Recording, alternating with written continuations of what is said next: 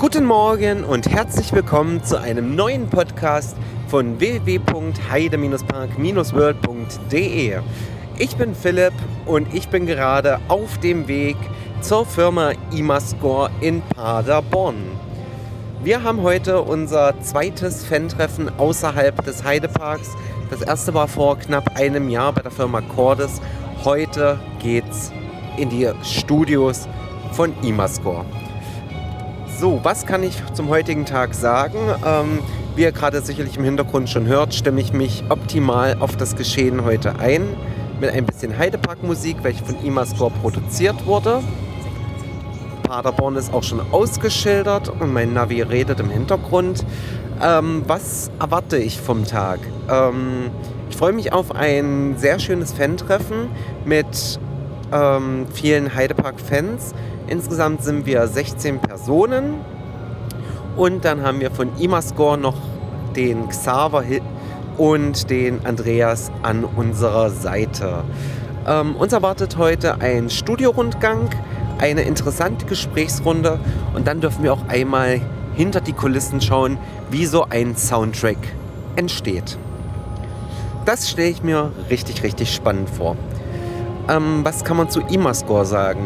Imascore ist eine Musikproduktionsfirma, die es schon seit einigen Jahren gibt, welche in der Freizeitparkszene durch den Krake-Soundtrack eigentlich populär geworden ist. Krake war meiner Meinung nach das Sprungbrett bei den Freizeitparks, dass man dann gesehen hat, Mensch, die Jungs aus Paderborn, die haben was drauf, die engagieren wir jetzt für unsere zukünftigen Projekte. Und wie man ja auch sehen und hören kann, im Heidepark hat sich musikalisch schon einiges getan.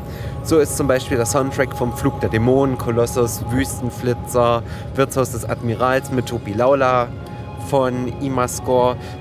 Der Eingangsbereich wurde von Imascore vertont. Ja, und Krake, so wie Krake lebt oder Krake lebt Kids mittlerweile. Ja. Da ich gerade so ein bisschen kreativlos bin, weil ich noch erzählen kann, würde ich sagen, wir hören später mal ins Fan-Treffen rein, fangen auch einige Momente ein, dass ihr auch mal erlebt, wie das Fan-Treffen bei uns ablief, wie viel Spaß wir auch hatten und ich denke auch, wir werden das ein oder andere Statement von einem Teilnehmer oder einigen Teilnehmern und Teilnehmerinnen bekommen. So, also dann, wir hören uns dann.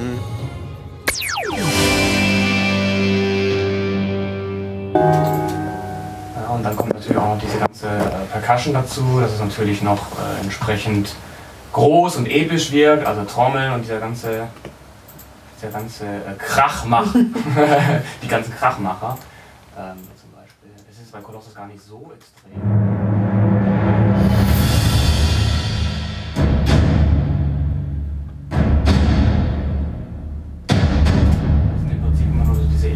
Und man kann das hier alles anwählen und kann dann eben hier spielen. Jede Trommel, die man möchte, kann man auch hier dann spielen. Das ist ein bisschen einfacher mit solchen Controllern. Also es ist technisch extrem umfangreich. Also es hat eigentlich schon, wir sagen schon, es hat eigentlich in vielen Bereichen natürlich sehr viel mit Komposition zu tun, aber es ist manchmal sogar schon fast ein bisschen wie Programmieren, weil man eben auch hier die Dynamik mit diesen Kurven und Automationen steuern und zeichnen muss. Und im Endeffekt ist aber eigentlich so wie das klassische Komponieren, nur eben mit der Maus und eben nicht auf einem Notenblatt, sondern hier, wir arbeiten mit Cubase, mit dem man eben dann hier alle möglichen Melodien schreiben kann. Und natürlich auch die ganze Abmischung später, das ist ein ganz eigenes Kapitel, das ist natürlich dann nochmal sehr speziell, ist aber auch gar nicht so interessant für die, die jetzt nicht selber das machen. Ja, Colossus kennt ihr ja. Ich kann hier nochmal gucken, was wir hier noch Nettes haben. Also insgesamt ist Colossos 15 Minuten lang, so, im Dreh. Es gibt natürlich auch Attraktionen, die deutlich längere Soundtracks haben. Bei Colossos war es halt so, dass der Heidepark gesagt hat, wir wollen halt da was Eigenes. Das war jetzt, da lief ja Colossus aus dem Vorpark und der Heidepark wollte was Eigenes haben, was Exklusives haben, was sie dann eben auch im Eingang gemacht haben. Und vielen anderen Bereichen, auch Bucht der Piraten. Ich glaube, das war aus. Was war das denn? Alton Towers, genau. Da haben wir dann eine 30-minütige Schleife gemacht. So. genau, weil es schon im ganzen Bereich war. Andreas hat ja bereits erklärt, man kann es mit MIDI-Keyboard einspielen, man kann es aber auch sich erklicken. Und wir haben tatsächlich auch Leute bei uns, die sind, sag ich mal, was heißt, keine Ahnung, haben überhaupt kein Talent dazu, mit Piano zu spielen, Klavier zu spielen. Die erklicken sich tatsächlich jede einzelne Note und ziehen die sich in der Länge so hin, sind damit tatsächlich manchmal sogar schneller als die, die es wirklich mit der Hand einspielen. Also dahingehend gibt es ganz, ganz verschiedene Herangehensweisen. Man muss nicht zwingend zum Beispiel ein Instrument können, um komponieren zu können. Das Komponieren ist in diesem Fall, sag ich mal, wirklich so eine Art eigenes Instrument, was hier stattfindet. Ist natürlich hilfreich, wenn man ungefähr weiß, was die Instrumente können. Das mussten wir auch ganz bitter lernen, was dann die Orchesteraufnahmen anging, da zum ersten Mal im größeren Umfang für Chiapas im Phantasialand zu lernen, okay, die müssen irgendwann Luft holen. Es ist nicht so gut, wenn man die Klarinette die ganze Zeit durchspielen lässt. Oder, also die läuft dann rot an und kippt irgendwann um. Man muss tatsächlich auf solche Dinge achten. Und tatsächlich machen wir das mittlerweile auch in der rein digitalen Musik, dass man solche Elemente einbaut, um es realistisch zu machen, um einfach den Sound so nah wie möglich auch ans echte Orchester ranzubringen. Denn am Ende ist es oft eine Budgetentscheidung, nimmt man Orchester, nimmt man nicht, denn es kostet zum einen Geld, im Verhältnis natürlich zu der Attraktion einen minimalen Betrag, aber es ist trotzdem etwas, was man nicht unbedingt in Erfolg übersetzen kann. Zu sagen, es kommen mehr Besucher dadurch, dass wir einen orchestralen Soundtrack haben, vom echten Orchester gespielt. Am Ende ist es eine Marketing-Sache. Man nutzt es mal mehr, mal weniger. Der Hansapark ist jetzt zum Beispiel auf einem ganz tollen Weg, das sehr umfangreich zu nutzen, während wir, wie viele vielleicht mitbekommen haben, bei Jappers leider nur einen 3-minütigen Zusammenschnitt aller Titel draußen haben. Und ja, wir haben alle die kompletten 20 Minuten gefilmt und nein, sie werden wohl nie veröffentlicht. Das ist traurig. Wir haben irgendwie das Pech, dass wir ein bisschen davon verfolgt werden. Bisher ist irgendwie nur relativ wenig von den Orchesteraufnahmen, die wir gemacht haben, überhaupt rausgekommen. Ja, Hansapark ja auch, da wurden 2 gezeigt. Ist ja nur ein kleiner Teil, aber da soll ja angeblich irgendwann mal auch alles kommen.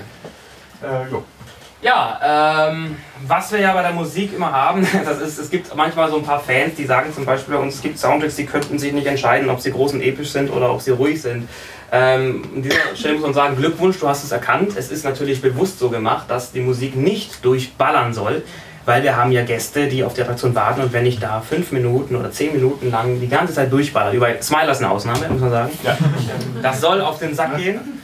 Das hat lange gedauert, bis wir das begriffen haben.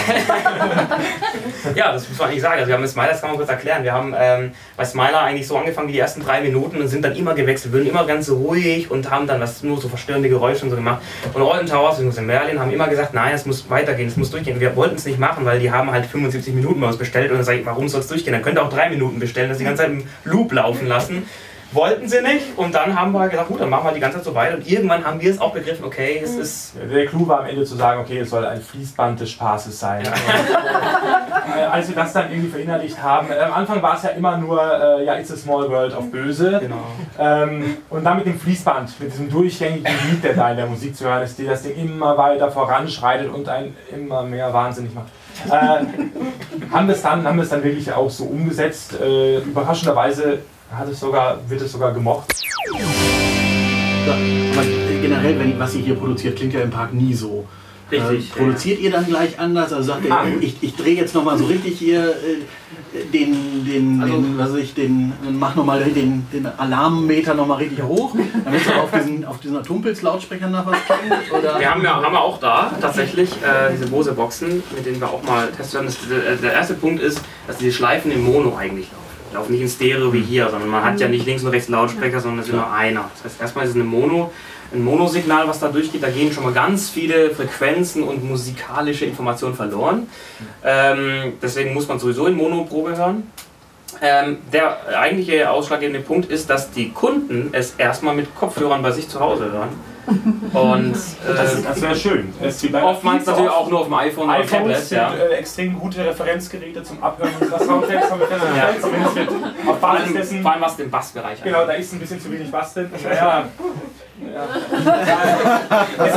Das sind auch so Schwierigkeiten, mit denen man tatsächlich zu kämpfen hat, denn es wäre schön, wenn wir es direkt vor Ort, wenn wir es darauf anpassen könnten, wie es vor Ort ist. Wenn wir das machen würden, dann würde, glaube ich, sofort abgelehnt werden. Wir müssen so produzieren, dass es über die HiFi-Anlage zu Hause im Prinzip erstmal gut hörbar ist. Richtig. Müssen wir wenn es eine CD gibt oder ähnliches, soll es ja vernünftig hörbar sein. Man muss aber sagen, was wir oft machen, zumindest bei den Schleifen vor Ort, wir killen die komplette Dynamik. Das wollen viele so. Also wir haben zwar diese ruhigen Parts drin, aber wir machen sie laut. Das heißt, dass alles auf einer Lautstärke ist, damit diese ruhigen Parts nicht untergehen. Ist bei Krake tatsächlich noch nicht so gewesen. Da gehen dann diese ruhigen Parts doch, wenn viele Besucher da sind, sehr, sehr unter. Das ist das etwas, was wir mit der Zeit auch gelernt haben, dass Lautheit ist noch was anderes als Lautstärke als Begriff. Lautheit ist extrem wichtig, um es durchgehend vorhanden sein, einfach um es wahrnehmen zu können, auch die ruhigen Parts. Richtig, auch beim Girlwind hatten wir auch das Problem, weil die Warteschlange direkt unter dem Lift verläuft, der relativ laut ist und man dort eben gemerkt hat, dass die ruhigen Parts komplett untergingen und da haben wir dann versucht, die Parts, in denen musikalisch weniger passiert ist, lauter zu machen. Es kommt aber auch nicht immer dagegen an und da muss man natürlich auch oft immer gegensteuern. Gleichzeitig auch wegen der Abmischung. Ich glaube, wir könnten nicht gut arbeiten, wenn wir hier immer so einen mono-schlechten Sound hätten. Das würde auch keinen Spaß machen. Deswegen. Wir wollen wenigstens hier im Studio das Gefühl haben, dass unsere Musik irgendwo gut klingt. Es ist tatsächlich so, vor Ort sind es halt, man wird natürlich dann oftmals enttäuscht, wenn es boxentechnisch schlecht bestückt ist. Ja. Das passiert leider sehr häufig. Gut, muss man sagen, es gibt halt ein paar Projekte, wo es gut ist. Also ich finde, bei Jappers ist es ganz gut gelöst. Da ist es relativ laut, auch während der Fahrt alles beschallt. Bahnhof ist ganz gut zu hören. Wartebereich. Bisschen hallig da drin, aber sonst auch okay, aber andere Parks machen es wirklich manchmal ultra leise und dann ist irgendwie auch, dann fragen wir uns auch, naja, warum habt ihr das überhaupt machen lassen, wenn es auf dem niedrigsten Dezibel-Level abspielt. So, das war unser Fan-Treffen bei Imascore Audio Experience in Paderborn. So, dann fragen wir mal in die Runde. Bibi, wie hat's dir gefallen? Mir hat's sehr gut gefallen.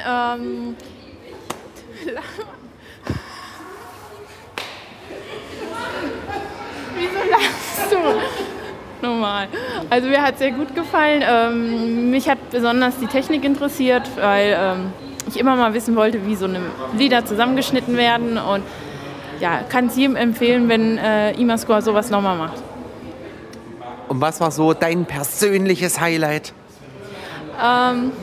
Mein persönliches Highlight ist natürlich Krake, weil Krake ist so mein Lieblingslied von Imascore. Das sind doch keine Lieder, wie wir gelernt haben, es sind Soundtracks. Soundtracks, sorry. Es ist ja ein Tonstudio. Ja, eben dann der Soundtrack Krake. Das klingt doch super. So, dann gehen wir mal weiter in die Runde. Wenn ihr über das Abitur reden wollt, könnt ihr es auch gerne im Podcast machen. Heiko, was sagst du? Wie fandest du es heute? Ja, interessant, ne? Was man so für Speicher benötigt für einzelne Instrumente, die man dann im PC aneinander reiht, um einen schönen Soundtrack von irgendeiner schönen Achterbahn hinkriegt. Ja, war sehr interessant und aufschlussreich. Und was war dein persönliches Highlight heute gewesen? Highlight? Also auf jeden Fall nicht die Autofahrt, die war doof. Das alles zu sehen halt, wie das so zusammenkommt, ne? Ist ja interessant. So, dann fragen wir mal den Mann mit der Coaster Friends Jacke in der Hand. Felix, wie fandest du es heute? Sehr interessant auf jeden Fall. Also es war eine gute Atmosphäre, man konnte locker miteinander reden, hat viele interessante Einblicke gewonnen. Also interessant war vor allem, dass nicht alle der Komponisten Noten lesen können. Also Hoffnung für Musik ist noch nicht ganz verloren, dass die normalen Leute es auch können. Und jetzt, wo wir schon zwei Personen nach ihrem persönlichen Highlight gefragt haben, was war deines gewesen? Das persönliche Highlight, also ganz klar diese Einblicke, die man natürlich in Krake und auch bei Flug der Dämonen gewonnen hat, also in die einzelnen Konzepte, die dahinter stecken, hinter diesen Audio-Zones und allem möglichen Kram und auch, dass Imascore deutlich bessere Qualität abliefert, als dann im Park wiedergespiegelt werden kann. Dadurch, dass es halt im Park dann nur Mono-Lautsprecher sind und auch die Lautstärke ja nicht so ist, dass sie optimal ist immer. Lauter, lauter, lauter, sage ich nur, ne? Genau. So, dann gucken wir mal, wen wir noch nicht hatten von denen, die noch da sind. Wer ist denn noch da? Ach, Marcel, du stehst ja so rum. Wie geht's dir? Jetzt schlecht. Das freut mich zu hören. Du hast heute auch mit uns einen interessanten Tag bei Imascore verbracht. Wie fandest du es? Hey, den Tag fand ich toll und es hat mir sehr viel Spaß gemacht und ja, ich fand's schön, dass Imascore uns so nett und herzlich empfangen hat, uns alles gezeigt hat und vor allem, dass wir einmal einen Einblick hinter die Kulissen haben konnten. Wenn du jetzt rückblickend den Tag so betrachtest, womit hättest du absolut nicht gerechnet? Oldenburg, Mannheim, Kiel. dass Sie sehr offen sprechen. Mhm. Okay, weiter brauchen wir ja nicht ins Detail gehen, ne? So sieht's aus. So, dann gucken wir mal, wen wir hier noch so finden für ein Interview. Ja, redet ihr weiter über euer Abitur. Ja, dann würde ich sagen, melden wir uns dann mit unserem Feedback später wieder, wenn es nicht so ganz halt. Wir haben es mittlerweile übrigens, ich gucke mal auf mein Zeiteisen, 17.50 Uhr. iPhone sagt 52, okay. Wir sind auch schon ein paar Stunden raus, fast 3 Stunden übrigens. Wir waren jetzt noch lecker essen gewesen und jetzt geht's für uns restlichen 2, 4, 6, 7 Leute in die wunderschöne Heimat. Also dann, bis später.